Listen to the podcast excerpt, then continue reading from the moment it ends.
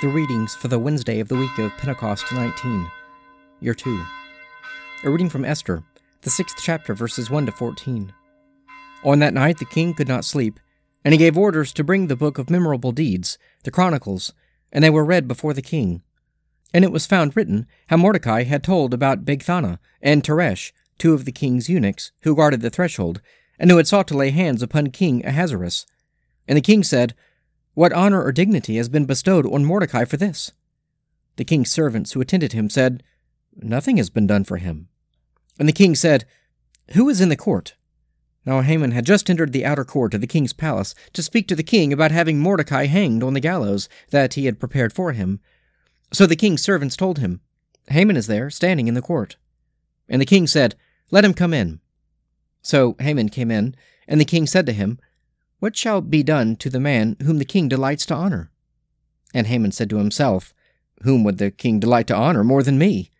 And Haman said to the king, "For the man whom the king delights to honor, let royal robes be brought, which the king has worn, and the horse which the king has ridden, and on whose head a royal crown is set. And let the robes and the horse be handed over to one of the king's most noble princes. Let him array the man whom the king delights to honor, and let him conduct the man on horseback through the open square of the city, proclaiming before him, 'Thus shall it be done to the man whom the king delights to honor.'" Then the king said to Haman, "Make haste, take the robes and the horse, as you have said, and do so to Mordecai, the Jew, who sits at the king's gate. Leave out nothing that you have mentioned." So Haman took the robes and the horse, and he arrayed Mordecai, and made him ride through the open square of the city, proclaiming, "Thus shall it be done to the man whom the king delights to honor." Then Mordecai returned to the king's gate, but Haman hurried to his house, mourning, and with his head covered.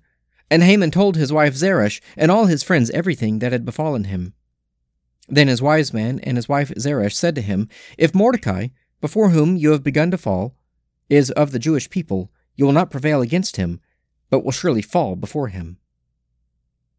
While they were yet talking with him, the king's eunuchs arrived and brought Haman in haste to the banquet that Esther had prepared. A reading from Acts, the 19th chapter, verses 1 to 10. While Apollos was at Corinth, Paul passed through the upper country and came to Ephesus. There he found some disciples, and he said to them, "Did you receive the Holy Spirit when you believed?" And they said, "No. We have never even heard that there is a Holy Spirit." And he said, "Into what then were you baptized?" They said, "Into John's baptism." And Paul said, "John baptized with the baptism of repentance, telling the people to believe in the one who was to come after him, that is, Jesus." On hearing this, they were baptized in the name of the Lord Jesus. And when Paul had laid his hands upon them, the Holy Spirit came on them, and they spoke with tongues and prophesied. There were about 12 of them in all. And he entered the synagogue, and for 3 months spoke boldly, arguing and pleading about the kingdom of God. But when some were stubborn and disbelieved, speaking evil of the way before the congregation, he withdrew from them, taking the disciples with him, and argued daily in the hall of Tyrannus. This continued for 2 years, so that all the residents of Asia heard the word of the Lord, both Jews and Greeks. A reading from the Gospel of St. Luke, the 4th chapter, verses 1 to 13. And Jesus, full of the Holy Spirit, returned from the Jordan, and was led by the Spirit for 40 days in the wilderness, tempted by the devil. And he ate nothing in those days, and when they were ended, he was hungry. The devil said to him, "If you are the Son of God, command this stone to become bread." And Jesus answered him, "It is written, 'Man shall not live by bread alone.'"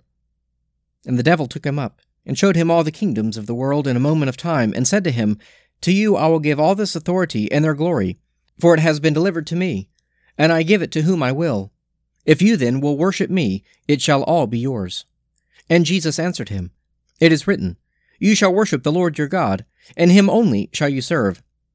And he took him to Jerusalem, and set him on the pinnacle of the temple, and said to him, "If you are the Son of God, throw yourself down from here, for it is written, 'He will give his angels charge of you, to guard you, and on their hands they will bear you up, lest you strike your foot against a stone.'"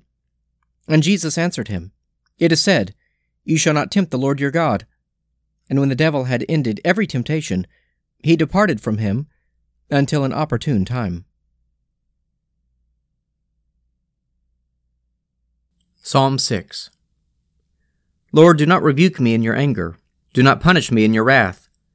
Have pity on me, for I am weak. Heal me, Lord, for my bones are racked. My spirit shakes with terror. How long, O Lord? How long? Turn, O Lord, and deliver me. Save me for your mercy's sake. For in death no one remembers you, and who will give you thanks in the grave? I grow weary because of my groaning. Every night I drench my bed and flood my couch with tears. My eyes are wasted with grief, and worn away because of all my enemies. Depart from me, all evildoers, for the Lord has heard the sound of my weeping. The Lord has heard my supplication. The Lord accepts my prayer. All my enemies shall be confounded and quake with fear. They shall turn back, and suddenly be put to shame. Let us pray. Our Father, who art in heaven, hallowed be thy name. Thy kingdom come, thy will be done on earth as it is in heaven. Give us this day our daily bread, and forgive us our trespasses, as we forgive those that trespass against us. And lead us not into temptation, but deliver us from evil. For thine is the kingdom, and the power, and the glory, forever and ever. Amen.